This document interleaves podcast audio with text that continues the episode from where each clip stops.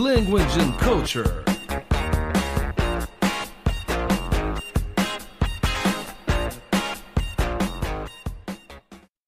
Salve, amantes da língua inglesa! Aqui é Carlos Augusto Monteiro, começando mais um episódio do Language and Culture. Hoje nós estamos com um episódio especial de comemoração do Dia do Professor, essa profissão tão importante. É, e trouxe um convidado especialíssimo hoje, que é o Stephen Hughes professor é, de várias instituições é, e foi meu professor no, na pós de ensino de inglês e a maioria das disciplinas era dada por ele, de cara a primeira disciplina foi com ele, então eu já tive uma ótima é, impressão do curso assim que tive a primeira aula. É, bem-vindo, Stefan. Muito obrigado, obrigado mesmo, pô. Muito é, interessado em saber mais sobre esse projeto. Parabéns, primeiramente pelo projeto, a iniciativa, tá, tá ótimo. E foi um prazer. Acho que você falou, né? Que bom que você fica com essa impressão muito boa do curso, das aulas, que realmente pôde aproveitar bastante, né?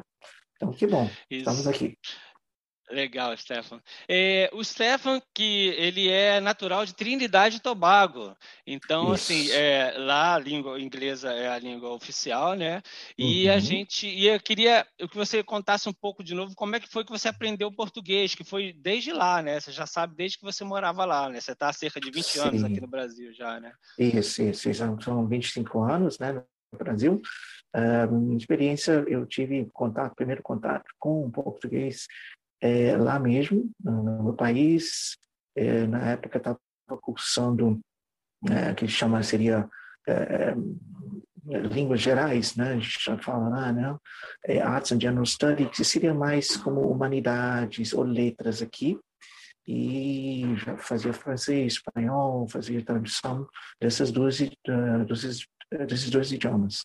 E depois, um tempo, conversando com professores, com um professor que, desde a época do colégio, né, já era professor lá, falando um pouco sobre geopolítica, sobre as questões, carreira. E ele fala, Pô, por que você não aprende, aprende português? Uh, porque ninguém uh, estuda esse idioma, mais um idioma. O Brasil, na época, uh, muita gente já está falando, como falava no Brasil como um país do futuro, um país que realmente ia a economia bombar, vamos dizer assim, e ah, olhando para frente, por que não? Né? E na época já começava um projeto de português na faculdade lá, então umas aulas mesmo, como se fosse um curso de extensão. Então tive o prazer de estudar com dois brasileiros lá há pouco, mas foi uma coisa bem elementar. Mas isso despertou o interesse de conhecer melhor. E aí soube através desses dois brasileiros que tinham um projeto, tinham esse esse intercâmbio de fazer de seis meses, um ano de estudos na Universidade de Brasília, que foi através da Universidade de Brasília, universidade local, que tinha essa parceria. Então eu passei um ano em Brasília estudando um pouco, aprofundando mais conhecimento, aí que eu realmente aprendi português em, em, em Brasília, né? Então foi um ano, eu voltei para a minha terra e soube de novo, né? Já cresceu um, é mais interesse no país, cultura tal. E eu falei, olha, tem um projeto, é, no caso não só de estudo, mas bolsas é, no nível de graduação, que é PEC, que é um programa de estudante convênio, que o Brasil tem esses acordos bilaterais com vários países, tanto que você tem um estrangeiro estudando aqui em, em universidades brasileiras e brasileiros podem estudar em Cuba, Bolívia, a América Latina toda e alguns países também na África. E aí eu me, inscrevi nesse curso, nesse, nesse projeto, um, fui aprovado e me mandaram para o FRJ, então, eu fiz letras na FRJ, é, depois fiz o mestrado, né? aí foi ficando, eu comecei a família aqui também, mas as oportunidades foram surgindo ao longo do, do processo. Então, estamos aqui já com já, já fazendo doutorado, fazendo outras coisas, uh, mas aqui no Brasil mesmo. Ah, que legal. Acabou que você criou uma profissão, você fez a profissão aqui no Brasil mesmo, né? Acabou tendo Sim. oportunidade aqui de, de ser professor, né? uhum. né? Exato, e você está fazendo, fazendo doutorado na, na, PUC agora, não é?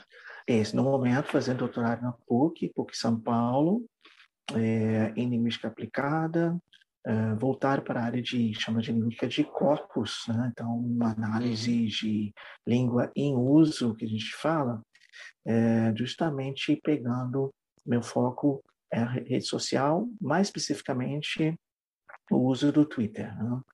É, ah. Então, é, todo o meu trabalho com as ferramentas educacionais, ferramentas de tecnologia, é, as novas tecnologias, que é uma das matérias que eu leciono na pós-graduação, é, foi, eu poderia dizer que o conhecimento que eu adquiri foi graças ao Twitter também, os contatos que eu fiz através do Twitter. É, Twitter serviu como um portal para mim, para é, saber mais o que está acontecendo, me inteirar de, de vários de, de, de movimentos, conceitos e práticas, não só aqui no Brasil, mas no mundo inteiro. Então, isso foi muito interessante para mim. É, porque você tem um foco muito grande nas disciplinas da parte de tecnologia. A gente que quando acompanha seu Instagram, as redes sociais, Sim. vê que realmente é uma área que você é, dá muita ênfase. Né? E até pela essa questão do professor hoje em dia ser mais ser um, um facilitador do uso dessas ferramentas, né? Então, se você puder é, falar um pouquinho sobre esse seu perfil. Ah, sim, é facilitador mesmo, né? Acho que, é, acho que a palavra é sempre isso, facilitar, promover, quando possível, essa disrupção, né, disruption a gente fala, né? Então é tem que ser uma educação mais é, disruptiva, é, onde o, o, aluno pode ter esse protagonismo, né? Um, e a preocupação maior sempre do professor é, pois como que eu vou dominar essas essas ferramentas? Como eu posso dar uma aula que possa engajar. Então, um dos, dos acho que a preocupação maior sempre do professor é engajamento através dessas ferramentas, através dos aplicativos, uma vez que um, isso através desses, desses aparelhos, desses recursos, que o aluno se comunica com o mundo. Né? Então, não adianta falar, não, não vou usar, não vou usar, um, não pode usar a sala de aula. É, é uma questão de como usar, não é questão de porquê, mas como também entender o porquê é, e olhar de forma mais crítica, olha, vamos usar sim, mas qual o benefício? Como eu posso realmente aproveitar e, e promover um aprendizado e com aprendizado né, de, de, de bastante relevância para o aluno. Né? Então, ontem mesmo eu estava assistindo uma, um webinário falando sobre um pouco né, do que os aprendizados, as lições que a gente ganhou né, na, na pandemia, e o palestrante estava falando da, da, questão de ser relevante. Então, inovador, ser um professor inovador é ser relevante. Eu achei bem interessante ah, o bem uh, real, uh, acho que tem tudo a ver, um, porque quanto mais é, as tecnologias vão avançando, vão criando novidades, a gente fica até um pouco é, atordoado com tanta novidade. Então, as, as, matérias que eu sempre busco falar com os professores são, a primeira coisa, é, você não vai dominar tudo, não vai saber todos, e não tem problema, é, tenta realmente usar uma coisa orientado para o aluno ou a partir do aluno, né? a famosa user-generated. Então, pensar na experiência do aluno, é, também se falando muito hoje no, no SX, que seria a experiência do aluno, Student Experience. Então, olha, o aluno está usando o celular mais, então, como que eu vou apresentar esse conteúdo que ele possa assistir, por exemplo, no YouTube? Ou um vídeo curtinho, um, reel, né? Eu falo no Instagram, stories. Como que eu posso aproveitar isso? Então, a gente sempre, sempre tem que pensar. E, se não souber como, pergunta para o aluno mesmo. Olha, vocês sabem fazer isso? Alguém pode me ajudar? Eu tive essa, esse exemplo bem claro usando o aplicativo Among Us. É um jogo, né? Então, o objetivo é descobrir quem é o impostor. né, no meio de um grupo, você está numa missão espacial, você da parte da tripulação e eles recebem informações, mas aí não, não se sabe quem é. Então, através dessas conversas com o resto da tripulação, você descobre quem é o impostor, ou tenta descobrir. O impostor tem instruções para, é, sei lá, abortar, tentar abortar sua missão, fazendo o quê? de repente eliminando alguém da equipe. Então é bem interessante, e tudo em inglês. E aí meus alunos do sexto ano, sétimo ano, falaram, olha, poxa, me, me, mostra como que é isso aqui. E eles foram mostrando e abriram né, o celular mesmo, foi conversando, e foi mais interessante que eles queriam me mostrar, já que era tudo em inglês, eles queriam falar inglês. Então, uhum. em nenhum momento eu cheguei para eles, olha, fala inglês, vamos falar isso em inglês agora. Pá, pá, pá. Não, eles foram meio que tentando explicar comigo. E, e você vê a vontade do aluno de querer mostrar que ele sabe. Então, quando realmente, quando eu falei que queria brincar, eles ficaram assim, você quer brincar? Por que não? Aí eles, oba, oba, oba. Aí pronto. Aí eles abriram, aí eles foram me mostrando, ok, here, here. Aí ele me explicando, aí eu só olhando, só observando. Falei, olha que legal, olha a oportunidade que a gente está dando para o aluno tomar né, assim, a, a rédea da coisa, dele saber e mostrar que ele sabe. Então, eu não estava testando ele. Falei, me mostra que você sabe, ou, ou, me ensina como usar isso aí. Então, e foram alunos que normalmente ficavam quietinhos na sala, principalmente as meninas. Tinha uma menina, eu lembro, ela pegou, foi na, pegou na, ela ficava sem lá atrás, na aula, chegou para frente, mudou de lugar, veio sentado do meu lado e, e de, após essa aula, toda vez que eu chego na sala, oh, ela quer me mostrar alguma coisa. Ela, uhum. então, olha só, é, é, isso. Então, eu não sou expert, eu não tenho nada, eu nunca julguei Among Us, mas eles me mostraram e quando eu mostrei o interesse em saber mesmo o jogo, não, ah, pô, vou usar isso para ensinar gramática, vou usar isso para dizer. Foi uma coisa bem casual. Então, o interesse verdadeiro gera no aluno um, um, uma motivação né, de contribuir. E aí mostra para ele que, olha, você também sabe, você tem coisas que você sabe. Esse conhecimento eles têm. Conhecimento prévio eles têm.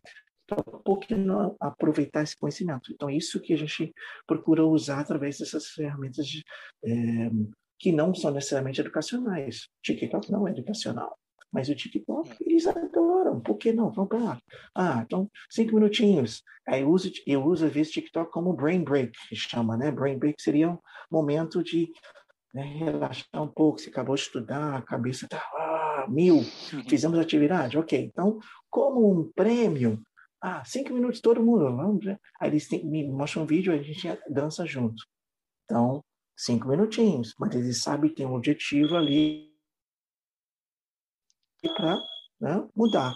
Então, são coisas é, que a gente precisa pensar, é, olhar diferente com relação a o, o, que se pode usar com tecnologia em sala de aula. Então, é isso. Né? Não vou falar muito, mas senão acaba tá falando horas e horas e horas. Não, mas é interessante porque você mostrou aí um exemplo de como está hoje o panorama do ensino de inglês, quais são a, as, as, abordagens, né? Porque o ensino de inglês uhum. hoje é muito mais isso, né? Você jogar uma situação real, jogar situações isso. que interessam os alunos e trabalhar no inglês em cima disso, né? Isso. Então, a partir disso, isso, né? Isso. É. Então é muito mais muito... bottom-up, né? É muito mais bottom-up que a gente fala, né? Isso. De, a partir do o aluno sabe, eu pego e gero o conteúdo. E não venho, aí eu sei isso, olha. Claro, eu, eu preocupação sempre muitos professores têm, desculpa te cortar, é, não, poxa, é, eu, eu tenho um livro, eu tenho que seguir o cronograma, eu tenho que dar o conteúdo, tem que tem que dar o conteúdo que ainda temos ainda é, maioria dos cursos são conteudistas, né? A gente tem prova, tem que ver, cobrir eh, conteúdo da prova. Ok. Mas o professor, eu falo para eles, olha, você sabe qual é o conteúdo. O aluno também pode saber ou não vai saber, mas você tem que ter nessa hora a criatividade de é, saber pegar essa oportunidade. Quando o aluno produz, quando ele fala um assunto, faz essa ponte entre o que ele está dizendo com o seu conteúdo. Então, poxa, você percebeu que ele falou sobre isso. Ah, opa, sabe que onde pode ter mais sobre isso? No livro tal. Ou ele disse, você sabe onde a gente pode falar mais sobre isso? E dá como se fosse uma tarefa. Agora quero que vocês vá na página X do livro e procura, dá uma lida. Se tem a ver com o que a gente falou agora. Ou tenta usar, né, pode até gerar, acaba virando uma tarefa para o aluno de tentar fazer um resumo do, do que, que está no livro ou achar a ponte entre o que está no livro, o que ele está discutindo, o que ele viu numa série. Ah, por exemplo, teve um, um, tem uma série né, passando, é Lucifer, né, hum. que uh, então, estão adorando, assiste e tal. E aí, justamente, na, no conteúdo que a gente estava cobrindo era Tag Questions. Né? E aí eu acabei vendo esse episódios eu vi que tinha vários tag questions né, no episódio. Eu falei, opa, olha só. Ah. Aí eu, né, quem, como quem não quer nada, de forma bem né, despretensiosa, olha, só ver um, um, trechinho, aí poder um trecho lá do, do Aí eu né, mostrando assim, poxa, você repara que ele está sempre repetindo, fazendo umas perguntas estranhas. Como que é essa pergunta? Eles foram me identificando. É, pô, legal. Então, é, será que tem a ver que a gente tava, tem no livro? Aí eles foram e voltaram para o livro para ver. É, tal. Aí eles viram que tinha will you, have you, can't you, blá, blá, blá. E aí, inclusive, tinha momentos que o, alguns personagem, personagens usam, de fato, o tag, ou às vezes usam outras formas de confirmar. O que, que é o tag question? É a forma de você confirmar informação. Ah, você é brasileira, não é? Você estuda aqui, não estuda? Tá. Mas às vezes ele não usa esse não estuda. Às vezes ele fala assim, não, certo? Em inglês seria right, esse uhum. right, uhum. no. Aí eles foram vendo outras formas de confirmar. Então isso gera mais interesse. Então Sim. é isso que a gente precisa fazer. Então, claro, tem conteúdo, mas a gente sabe qual é o conteúdo. Então, cabe a nós, professores, fazer essa ligação fazer essa ponte, a transição do que, que ele está vendo no mundo real com o conteúdo. Porque muitas vezes a gente quer sempre focar no livro, o aluno fala assim, mas o que isso tem a ver com a minha vida? Ninguém fala assim, mas se ele está vendo aqui, aí você mostra para ele o livro, caramba, não é isso mesmo? Caramba, não tinha isso? É verdade, é assim que eles falam. Não tinha reparado. E aí depois eles começam, quando você olha, abre os olhos, é isso que acontece, o aluno começa a perceber outros exemplos. Quando ele está assistindo um filme, ele vê, pô, Tite, agora estou te escutando agora toda hora, estou vendo vários momentos pessoas usando esse esse esse item gramatical tal, que não tinha reparado antes. Então é isso que a gente precisa fazer. E você né? usa, é, é, além de usar essas tecnologias, você usa, é muito divertido porque usa sempre, você sempre acha uma música que tem a ver a letra com o que você está dando, né? É muito engraçado as aulas por causa disso. Você sempre coloca exatamente. uma música no meio e às vezes nem sempre os alunos conhecem, né? Porque lá dos anos 80, ah, 90, é. mas, mas é bom que você está jogando para eles essa coisa descontraída, né? Sim. E você também é, dá aula em... Pode falar. Não, eu falo para eles, ó, se souber de outra música nova, me, fa me fala, passa música nova para renovar esse, esse repertório aí, né? Às vezes você joga uns Lady Gaga, uns Billie Eilish aí, né? Sim, aí eles ficam, Billie Eilish, olha, Taylor Swift, ó, Ariana Grande, ó, olha, tá mudando. É. E você, porque você também dá aula em escola particular no que seria o high school, né? Que muitas escolas particulares Isso. hoje têm o equivalente ao high school americano, né? E você dá aula justamente nesse Isso. segmento. Né? E aí você dá aula só de inglês ou das uhum. matérias? Como é que você faz nesse caso? É só de inglês, né? Uhum. Mas aí, no caso, eles usam as matérias um, dentro do programa. Então, um, nesse programa high school que a gente usa no colégio, é, matérias como é, marketing, né, chama, outra era debate, né? Então, justamente a parte de debate, que seria é, a prática né, oral e retórica, trabalha um pouco isso. Uh, outras matérias como English Composition, uh, Literature, English IB. Então, você tem uma, uma, uma, uma gama aí de um, disciplinas em inglês. Então, o foco não é o estudo sobre língua inglesa, mas os conteúdos, né, através, né, o, no caso, é, tudo escrito em inglês. Então, muitas vezes, alunos, às vezes, ah, muitos, né, mas às vezes, o próprio aluno que é do high school, um, ele está lá se comunicando, e consegue se comunicar bem, e esbarra, às vezes, é uma palavra que ele não sabe, how do I say e tal, ele já joga português lá. Mas o foco realmente são, é, o foco é olhar para as matérias, né? então história do, dos Estados Unidos, um, quais outras matérias? Tem história, tem US History, A and B, tem Marketing, Digital Marketing, tem Literature Composition, é, tem Poesia, tem uma, realmente gama aí bem interessante. Oh. O foco não Legal. é língua inglesa em si. Sim, entendi. É, que está uhum. adequado com o que é o ensino hoje em dia mesmo, né? Sim. E e aí queria que você pudesse falar um pouco também sobre a questão do mito do professor nativo, né? Que já foi muito forte há um tempo atrás, mas muito. hoje ainda tem, né? Mas o mais engraçado é que você é um professor nativo, né? Porque o Trinidad e Tobago é, no Caribe é, era colonização inglesa, né? Então Sim. tem realmente você é um professor nativo e e como é que você está vendo hoje essa questão do professor nativo? Até tem uma história quando você chegou que você foi contratado de cara para dar aula porque era realmente nativo, né? Como é que você Sim, vê isso? É, é, quando eu cheguei é, procurando assim um, um emprego, né?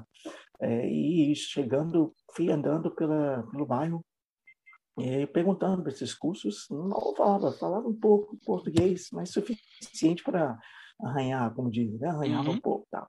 E eu cheguei num curso, vocês procurando professor, é, quando eu falei que eu sou veterinário Tobago, falo inglês, tá? Na hora, o, o, no caso, o funcionário levantou, foi, né, acho que foi falar com o coordenador, e a coordenadora saiu logo em seguida, veio falar comigo. Um, no dia seguinte já estava trabalhando. Uau, caramba, sim e sem nenhuma comprovação, né? Isso, infelizmente, acontecia, ainda acontece, dependendo de onde você mora no Brasil, né? É, em cursos, né? claro, cursos, centros de idiomas, é, por necessidade, às vezes, dependendo do local, você não tem profissionais. Né? É, e aí tem esse mito, continua tendo um pouco, uh, ou essa crença de que né, ser nativo automaticamente capacita, te qualifica para ser um professor, para você lecionar no idioma. E uma, uma crença que foi, acho que acabou entrando, eu diria que, ah, não sei exatamente onde começou, mas a gente pode ah, quase adivinhar que foi mais uma mexida um, comercial, mercadológica, para ganhar uh, alunos, né? justamente é, a questão é você matricular maior número de alunos possível, e isso né, serve como diferencial. Então, quando a pessoa procura, olha, mas nossos professores são, são todos nativos, nossos professores moram no exterior, moraram no exterior, têm vivência. Então, isso acaba sendo diferencial no mercado. Tá? Mas, academicamente, sabemos que isso não é, é realmente relevante ou não dá nenhum tipo de vantagem. Mas é uma crença. Então, uma vez que você tem essa crença coletiva, olha, todos acreditam nisso, todos eh, vai valer essa crença coletiva, infelizmente, mesmo não tendo um embasamento. Você mesmo falando com a, o aluno, o, quem está procurando, às vezes o pai, pô, mas você sendo brasileiro, você é capaz de dar aulas de português? Ele vai falar não, mas mesmo assim não é capaz de ver que essa ideia que está sendo vendida não tem nada, não, não cabe, mas ele aceita, né? Porque não, porque eu quero meu meu meu, uh, meu meu filho falando inglês britânico, inglês americano, tanto que às vezes eles perguntam: você ensina inglês britânico ou americano? Você fala e aí, muitos, eu falo até com os professores, olha, fala que você, você fala inglês brasileiro, acabou. E, mas, poxa, mas eles vão sentir é, um pouco menosprezados ou não vão querer. Eu falei, Bom, mas você é brasileiro, então você não vai ensinar. Você pode mostrar Você pode até ter, depende por ter, né, ter vivido fora, ou ter morado algum tempo lá fora, ou ter estudado. Você tem um sotaque, né, de repente, que puxa mais para o americano ou britânico mas isso não importa. Né? Então, são, são alguns mitos que continuam, infelizmente, é, pairando, é, a gente repete isso, infelizmente, voluntária ou involuntariamente, né? às vezes se, se escuta, né? se fala sobre isso ainda, é, em, um, em, um, tempo onde se fala muito inglês como língua franca, né? então é engraçado. Mas são vamos dizer assim, suposições, afirmações que levam um pouco de tempo para a gente é, é, desconstruir, derrubar, é, desmistificar um pouco. É um mito. É, é, nem sei se essa palavra mito hoje em dia pode falar muito, que é. também tem um sentido meio negativo, até já carrega.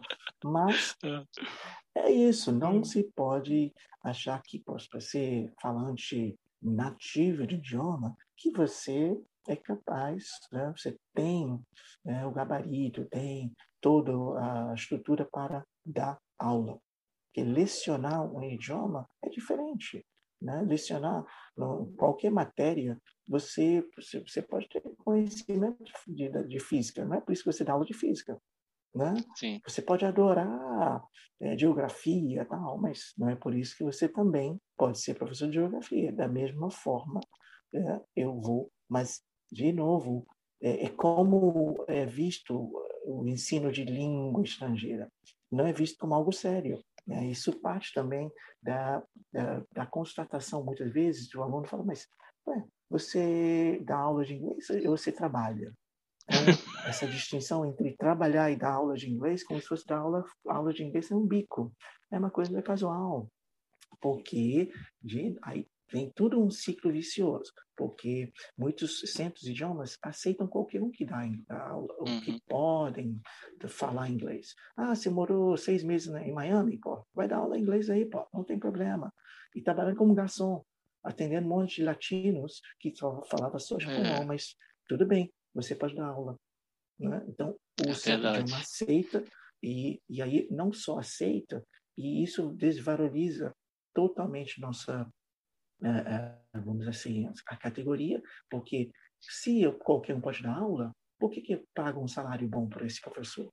Ah, Sim. pago qualquer um, qualquer coisa. Né? Então, ao mesmo tempo a gente é, é, enfrenta isso, depara com essa desvalorização, é por causa disso. Então, é, eu vejo como, ah, dar aula não é trabalhar. Você só dá aula, chega lá, abre o livro, fala um pouquinho, dá o verbo to be, blá, blá, blá, escreve umas coisas no quadro, mostra um videozinho, dá uma música. É isso. O que, que, que preparo você precisa para isso? É. Que informação você precisa? Então, não é visto como algo sério, como algo de fato que requer estudo, que requer investimento, que é uma formação contínua. Então, é, não é visto como um médico, como um advogado, arquiteto, é, poxa, o cara aplica anos, pô, mas merecido, né? Pô, o cara tem que, Verdade. o médico tem que ter, receber 300 reais por uma consulta. Agora, professor, pô, se 20 reais por hora não, não tá bom, né? É, por que, que você está reclamando? Então, é. é. isso, porque todo o olhar, o mindset em relação, né, essa palavra virou também é, é. moda é. hoje, né? Mas a mentalidade é, dar aula é muito mais fácil e não é, é como dar aula de, de direito, ou dar aula de filosofia, história, é a mesma coisa. Dar aula de inglês, é isso mesmo. Então, é desvalorizado o ensino de língua estrangeira. E aí, resultado está no que a gente vê hoje. Achei interessante essa comparação que você fez do, da pessoa que passa seis meses lá como garçom, uhum. trabalhando como garçom e, e, servindo latino, né? Que aí você Isso. citou também o conceito do inglês como língua franca, que é a, a, o inglês sendo usado por não nativos, né? uhum. né? Para se Isso. comunicar. Pessoas cuja primeira língua não é o inglês, mas que usam o inglês para se comunicar e o inglês hoje em dia também como uma língua global, né? Então, como é que você vê é, essa, essas duas questões, né? Porque o brasileiro acaba podendo ensinar melhor para o brasileiro do que outro povo, né? Porque ele sabe as deficiências da pessoa em falar aquela língua, né? Tem a ver Sim. a questão do sotaque. Então, é, e, e, essa valorização hoje do sotaque também, né? Como é que você está vendo essa é. coisa do inglês como língua franca hoje? Ah, interessante, né? Porque você tem os dois lados, né? São pontos meio que divergentes, né? às vezes convergem, às vezes divergem, né? Mas um, é, então, até falando, citando um outro webinar que participei, não participei, mas assisti recentemente com um autor chamado Ben Goldstein. É, ele é autor de livros de língua, ensinos de língua ELT, é um, um, uh, um, autor bem conhecido, e ele fala muito sobre questão de labels, né, de etiquetas, de categorizações, a gente tem, né? É, nosso, nosso mundo é sempre, a gente é sempre identificado, não somos definidos por tal. É, nativo, não nativo, brasileiro, não brasileiro, tá, tá, é, formado, não formado. Sempre tem essas definições, a gente recebe isso, ah, porque é, não estou reclamando, mas é, nossa sociedade é organizada dessa forma. Né? Então, inglês, língua, é, língua franca, é, inicialmente é visto como língua de comunicação, é uma ferramenta de comunicação. E aí, claro, você tem os dois lados, e infelizmente muita gente meio que, de certa forma, interpretou de forma errada, eu diria, ou usou a interpretação errada. Pô, é, é importante é comunicar. Então, não vou me preocupar com precisão, né, ou acu, acuidade gramatical, né, aquela coisa de accuracy. Não, não vou me preocupar. Se eu estou falando, falando errado, não tem problema, estou me comunicando. Não é bem isso. A gente vai continuar usando o idioma. E aí tem também diferença entre o que é um usuário de idioma o que é um, um aprendiz. Porque se eu estou aprendendo, né, esse aprendizado é contínuo. Então, mas a gente confunde que a gente quer usar o idioma, mas também quer ter o mesmo resultado do aprender. E aí o aluno, poxa, será que eu consigo aprender inglês em, em três anos? Ou eu, eu consigo ser fluente em três anos? Não é isso. Então, é, ver todo o processo como um produto final, que ao final de seis anos eu vou estar bem, acabou, não preciso mais estudar. Não é assim. Né? Mas se você está usando o idioma em determinado momento, eu preciso fazer uma viagem, eu preciso prestar um concurso, então eu vou lá estudar para né, estudar, é, me preparar para tal curso, é, saber o que é preciso de conhecimento da língua inglesa para passar aquela prova. Mas não, de repente não estou aprendendo, estou estudando língua inglesa, mas estou lá como usuário porque tem um objetivo específico.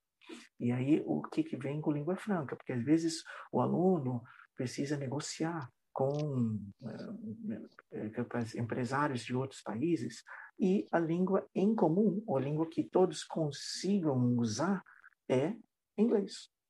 Então, ele vai lá, tenta comunicar um, para estabelecer contato, para fechar negócios um, dentro desse uh, aspecto, mas é, é, bem, realmente, muito diferente que a gente acha, poxa, você falar inglês e estudar, né? Você é, realmente aprofundar os conhecimentos, debruçar sobre gramática, sobre os tempos verbais, entender como a língua funciona, e aí aprofundar ao tal ponto de você ler livros em língua inglesa. Porque eu participar, usar o brinco, sei lá, usar um jogo, um game online, uma vez entendendo os comandos, saber isso significa aquilo, eu estou fluente dentro do jogo. E aí chegar Mas até o ponto de aperfeiçoar. Né? É, desculpa, chegar até o ponto, né? chegar até o ponto de aperfeiçoar uhum. a pronúncia também, né? Não, não deixar a pronúncia Sim, ficar ruim dentro... só porque é para comunicar, né? Não, não vai falar de qualquer não, jeito exatamente. por causa disso, né? Não vai falar de qualquer jeito. É. Mas dentro daquele ambiente do, do game, eu estou ótimo, estou proficiente. Mas de repente esse conhecimento que eu tenho por causa do game, talvez não me satisfaça ou não me eh, ajude a levar isso a, de repente, performar dentro de uma entrevista de emprego. Ou, por exemplo, os próprios alunos, adolescentes, me dizem, ah, mas, poxa, eu, eu, escuto eu vejo séries, escuto música, tá, meu inglês está ótimo, tá. Mas esse inglês suficiente para você escrever um, uma carta de, é, de aceite aceite mensagem de inscrição, application letter, né, que fala nos Estados Unidos, onde uhum. eu preciso falar quais são os objetivos, por que, que aquela universidade tem que me aceitar. A começar que todo o processo é diferente, né? Porque eu tenho que levar, mandar uma carta para a universidade dizendo, poxa, vocês devem me aceitar por causa das, das minhas qualidades. Isso não existe aqui no Brasil. Então é totalmente diferente. E aí você tem que pensar, mas como assim? Eu tenho que convencer a universidade a me aceitar? Não basta fazer uma prova, tirar nota no Enem. Não, não basta é. fazer isso.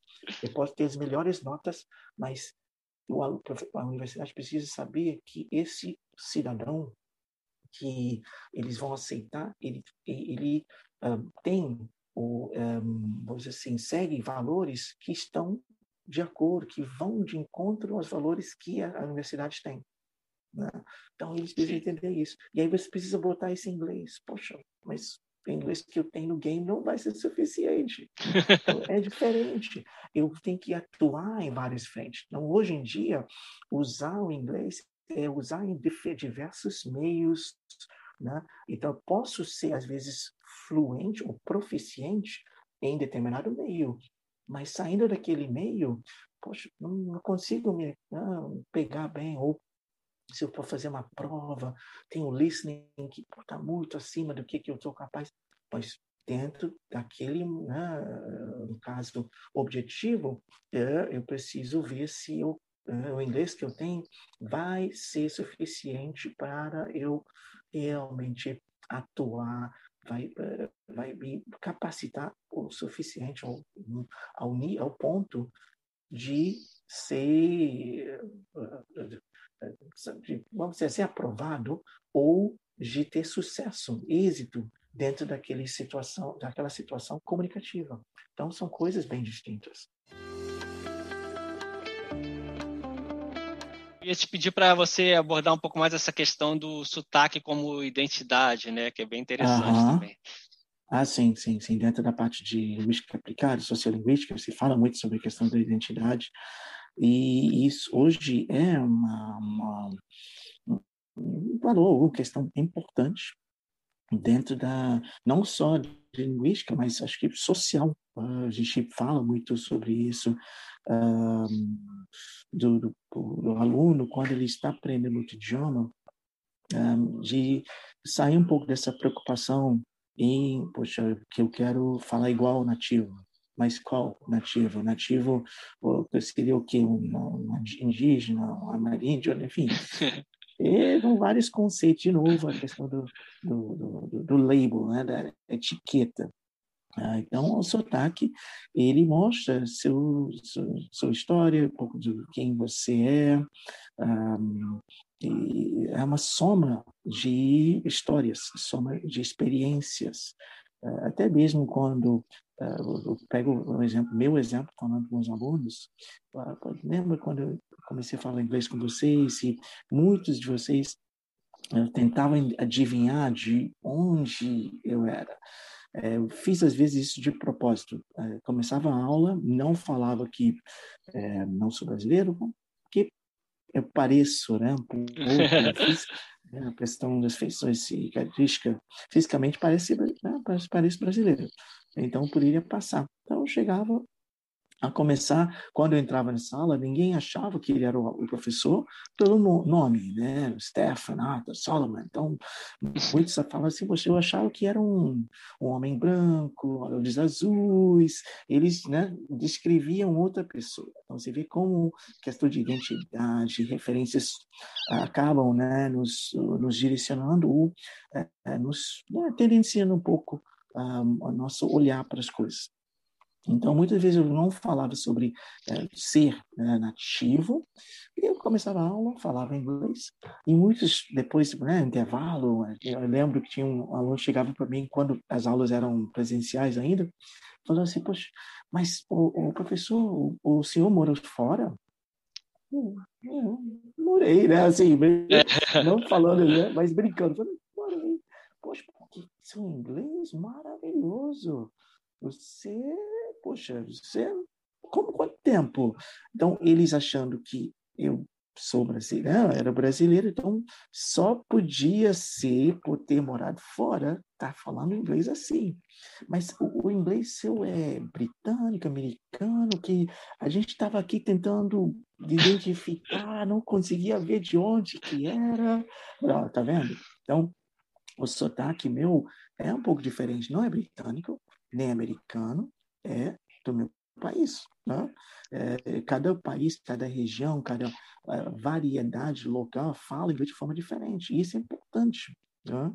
Claro, às vezes a gente não está acostumado. Né? De repente, só se, se fala em inglês americano porque se escuta muito por causa das séries, filmes. Né? A, invasão, a maior parte da produção cinematográfica é o americano, o inglesa. Às vezes tem canadense, tem australiano, é, mas o, o, o, acesso, a maior parte do tempo, o aluno brasileiro tem é ao americano. E aí também é, acaba gerando uma preferência. Ah, eu prefiro o inglês americano. Mas como assim você prefere? Então, se você for fazer negócio lá fora e vem um, um australiano e fala, não, não, manda a cara de volta porque você não quer falar australiano? Não, peraí, gente, não é assim, eu prefiro. Você vai exigir que ele fale inglês americano? Então, é isso. Aí vai, vai tratar com o indiano, vai pedir para o indiano fazer o quê? Ele, essa é a forma dele falar. Então, você precisa saber que sotaque é a marca de cada um. É como a gente tem uma identidade, como tem CPF, como tem né, sua uh, carteira. Você tem, cada um tem seu número, tem uma coisa distinta que difere um do outro. Então, esse, essa questão do sotaque mostra realmente como a gente precisa é, repensar o que, que é um, e até tirar um pouco, sair um pouco dessa é, essa ideia, insistência de nativo não nativo. Né? De, ah, e a gente aprender nativo, né? É isso. É, e a gente está vivendo um tempo que as características locais, as características das minorias, as características uhum. dos imigrantes, dos povos, uhum. estão sendo muito valorizadas, então cada vez menos vai dar para se exigir uma coisa nesse sentido, né? O que é super positivo, Sim. porque é, é se, positivo. se, o inglês um dia é mais se o inglês hoje em dia é falado muito mais por não nativos do que nativos, é, é uhum. é normal que a língua tenha essa característica, né? É, e vai, vai mudando, vai mudando, é dinâmica. Né? E isso é importante porque até nos próprios países uh, de língua uh, originalmente anglo-saxônica, né? línguas, a língua inglesa original, vamos dizer assim, é, onde a língua foi formada. E se pegar a própria história da língua inglesa, é uma história de povos que se juntaram, migrando por questões migratórias e foram moldando até chegar a que chama de língua inglesa.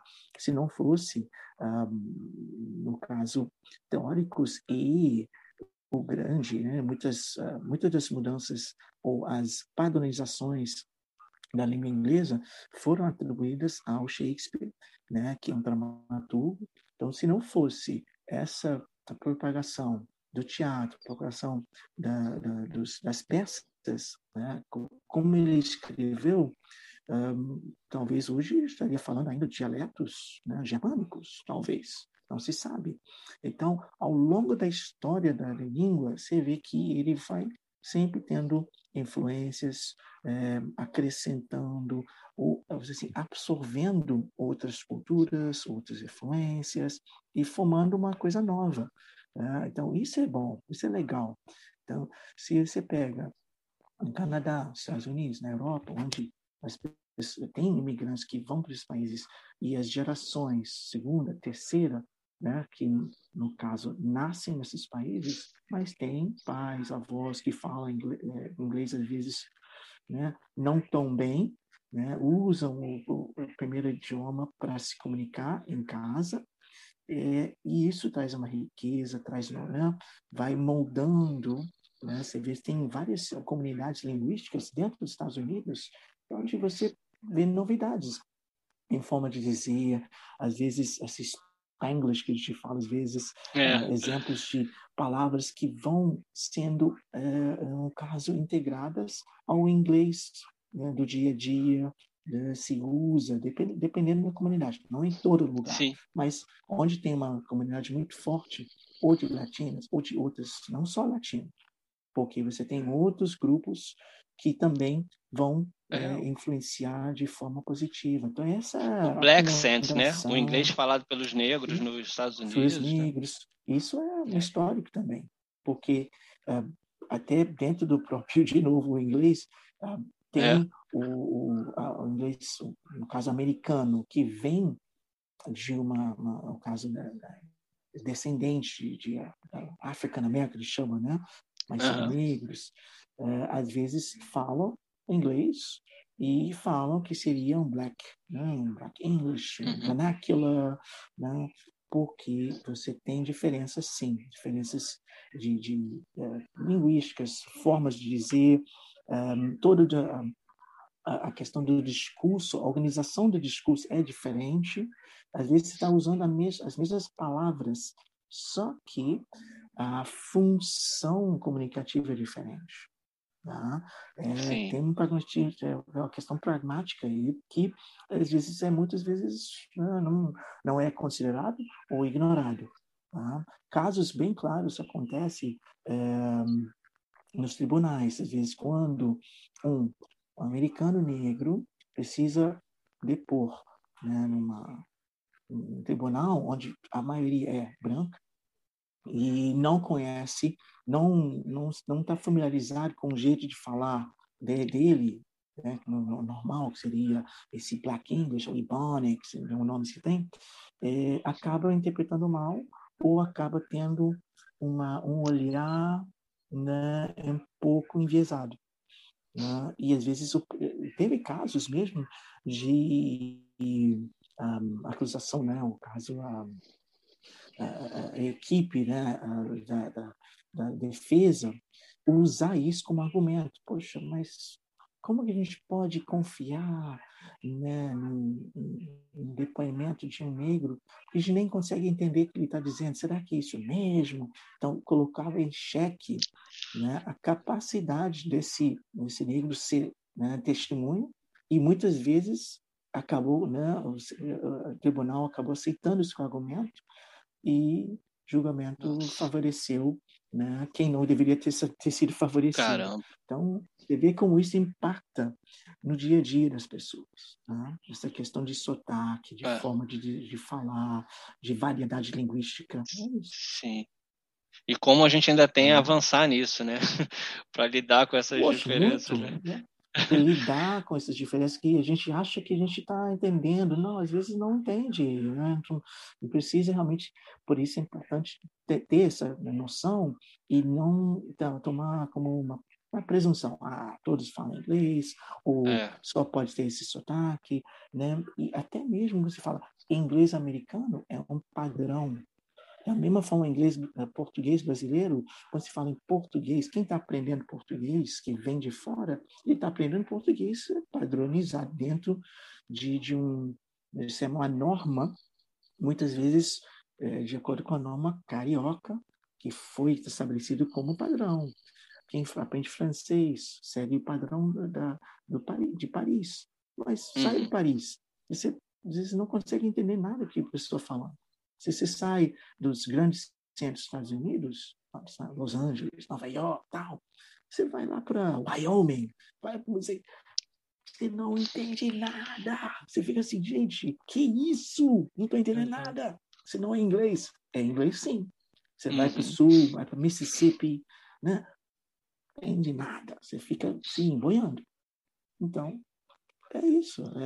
É, é adequação, acomodação do, daquele momento de você ajustar o ouvido e, e entender, tentar estabelecer né, uma comunicação mesmo que uh, facilite o, o, significado, que facilite a mensagem um para o outro. Né? Que a mensagem é que é o importante nesse caso, né? a e... mensagem, você, é. se você está dizendo isso ou não, né? Eu não tenho, é. que saber. É importante. E, bom, Stefano, a gente falou de como a tecnologia está impactando, falou de todas essas variáveis do inglês, falou da uhum. questão do professor nativo ou não nativo, falou de formação. Como é que você está vendo, uhum. assim, a tua profissão? O que é ser professor hoje? Como é que você está encarando Poxa. essa... Olha, o que é ser professor hoje, né? É, eu diria, claro, a gente tem que não, claro, mas podemos adotar uma linha mais de militância, né? Ser professor hoje é a resistência.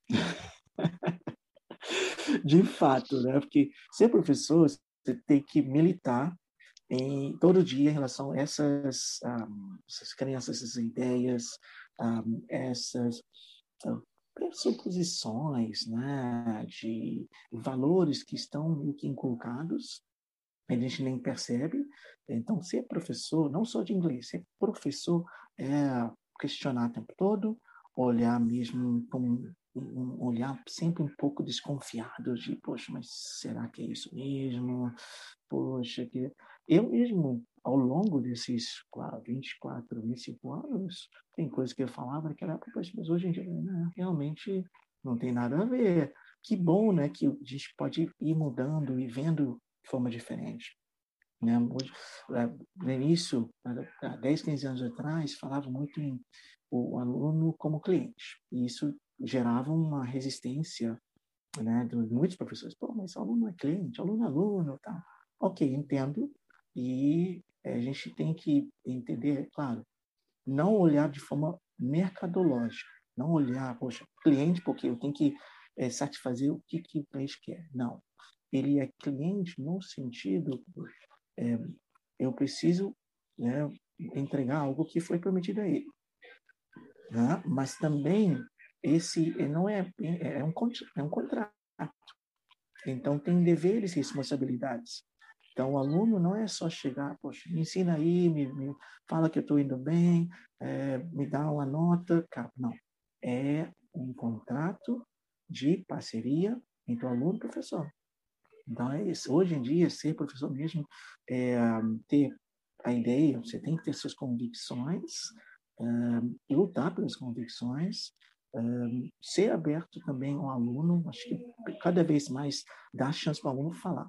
Tá? Então, ao invés de você chegar já com tudo pronto, eu sempre, isso também gera uma insegurança muito grande para o professor. Mas eu preciso planejar tudo, claro. Não estou dizendo que tem que planejar, planejar. É ótimo, tem, mas eu tenho que deixar aberto para ouvir que o aluno tem que me dizer. Né? Então, é, é aquela, é, é, assim, de, aquele ditado, aquela, não qual a palavra é, mas a gente pode usar como teach the student, not the lesson. Então, é ensinar o aluno. Então, eu tenho uma aula para dar, sim, mas o que, que o aluno possa, o que ele pode trazer e pode contribuir que eu possa aproveitar. Não é? é um exemplo claro hoje se fala muito em é, aprendizagem socioemocional, né, que é uma área que está crescendo com a área das tecnologias e, claro, também um, quase que com, coincidentemente com o retorno às aulas presenciais dentro da né, do momento da pandemia se percebeu né, como é importante a, o aspecto socioemocional, aspecto afetivo, um processo psicológico, emocional, afetivo. É, é por isso, às vezes, se o aluno não gostar, se ele não achar, se identificar com o professor, às vezes atrapalha. Né? Uhum. Tudo bem. A gente, o aluno aprende apesar do professor, se ele quiser. Mas se ele puder estabelecer um contato, né, ter conexão poxa, me identifico com aquele professor, aquele professor me motiva. Isso é ótimo, que gera realmente o combustível, né? Cria um combustível, o aluno fica assim, ah, agora sim, agora vou aprender, porque meu pai, né, eu adoro meu professor, eu fico animado só para abrir nessa aula, estudar com ele. Então, isso gera uma, uma, um entusiasmo. Quem não gosta, né? Claro, né? não é só no ensino. Se eu sou é, é, atleta, eu quero um técnico que, com quem eu me identifico. Sim. Né? Eu claro adorei. É. é isso. Fala, pode falar. Não, eu ia dizer que eu adorei essas duas definições. É um ato de resistência uhum. e é combustível. Né? Então, com essas duas características, Sim. a gente vê que a, prof... a profissão ela é cada vez mais importante, cada vez mais necessária. E Exato. a gente tendo aí você para dar esse testemunho, que é um professor nativo, mas um professor que se profissionalizou e tem muitos uhum. e muitos anos de profissionalização, agora um doutorado, então eu acho que o, o pessoal só tem a, a, os alunos só têm a, a, se beneficiar, né, de toda essa experiência e todo esse essa alinhamento com o que está sendo ensinado hoje, né, então é, uhum. queria pedir também que você apresentasse como é que você, é, as suas redes sociais, como é que você aparece, onde é que as pessoas podem te encontrar, se quiser ter aula uhum. também, né, então, para a gente poder chegar ao nosso encerramento. Ah, foi bom, foi bom. Realmente que, senão a gente vai falar a manhã inteira. Mas o que é, é, não, nas redes sociais primeiro, né? Falando um pouco rapidamente. É, eu estou assim, no, no Facebook como Stefan Hughes, né? Primeiro último nome, tá? É, e Stefan com PH, é, Hughes, H-U-G-H-E-S. Uhum. É, muitas vezes é difícil de achar e soletrar até pronunciar, mas não tem problema. É, é, Stefan Arthur Solomon Hughes, né? Por favor, isso, é um nome grandioso. Isso. É, nome, é, meu, acho que minha é. mãe estava bem empolgada na, na, no dia, né? Tava com muita inspiração. É, e aí tem isso. Uh, uh, no, no, Instagram tá como The Roving Report. Se você que puder, de repente, na, na descrição botar depois, eu passo Vamos colocar assim, os nomes. Uhum. Né? E estou lá no Twitter também, como falei.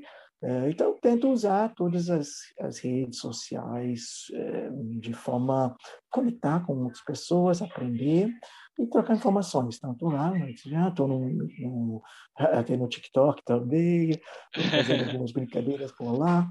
Ah, ah tem o blog, você ainda escreve no blog, da blog, né? Sim, sim, da blog. É um projeto, não projeto, mas é, sempre que, acho que comecei em 2009, se não me engano, então eu sempre gostei de postar umas coisas lá e eu vou colocando ideias. É, vamos ver se esse blog uh, continua com ideias sobre ensino. Falo sempre sobre coisas de tecnologia, sobre coisas de sala de aula, sobre professor, o que é ser professor, motivação para o professor. Uh, eu tento falar sobre essas essas ideias e um pouco mais né, sobre o, a ideia de corpos né, também, é, coloquei tudo, tudo, tudo ligado a ensino e algumas ideias de como aprender abordo dentro do, do blog, tá? Então tem o da blog. É bom porque... É. Uhum. É bom porque fica lá, né? Fica um conteúdo que as pessoas podem recorrer, uma sim. coisa mais, mais elaborada, sim, digamos assim, mais ligada mesmo ao ensino, né? É, se quiser botar, é. dá blog, é da, D, A, é. B, A, B, blog é. D, A, blog. Uh, e é isso, eu gosto de botar esse, esse conteúdo por lá. Então, redes sociais para mim achar, LinkedIn, é, é isso. Acho que tô, tô, e que o que o pessoal fala hoje em dia, sou omnichannel, né? que é a ideia de estar em todos os canais, mas é, produzindo é um conteúdo um pouco diferente. É um pouco desafiador, né? e requer um pouco mais cuidado, mas eu curto, eu, eu gosto de ver o que está uh, as pessoas estão fazendo uh, e, de novo, aprender com isso. Acho que é oportunidades ricas, né? oportunidades incríveis de expandir, de rever né? Você vê como as pessoas, cada um está fazendo um jeito diferente, apresentando. Caramba, olha, não tinha pensado nisso, eu não tinha. Então, isso abre um pouco o leque de possibilidades e rejuvenesce né, a cabeça, que é importante. Com certeza. Stefan, poxa, muito obrigado por essa hora, por essa mais ou menos uma hora que a gente fez. Infelizmente a gente precisa encerrar, pra, até para ter um formatinho, né, para a gente tentar concentrar Não, todos esses milhões de ensinamentos.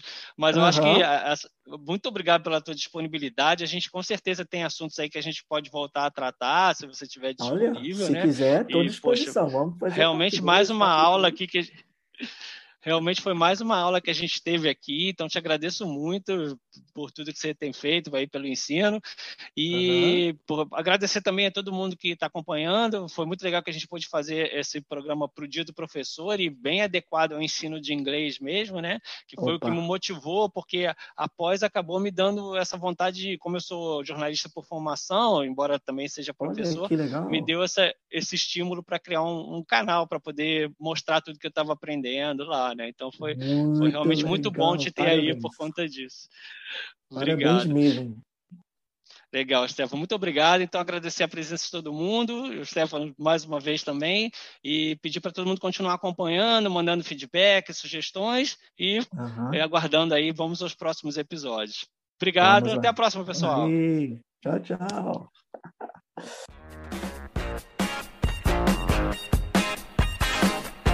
Language and Culture.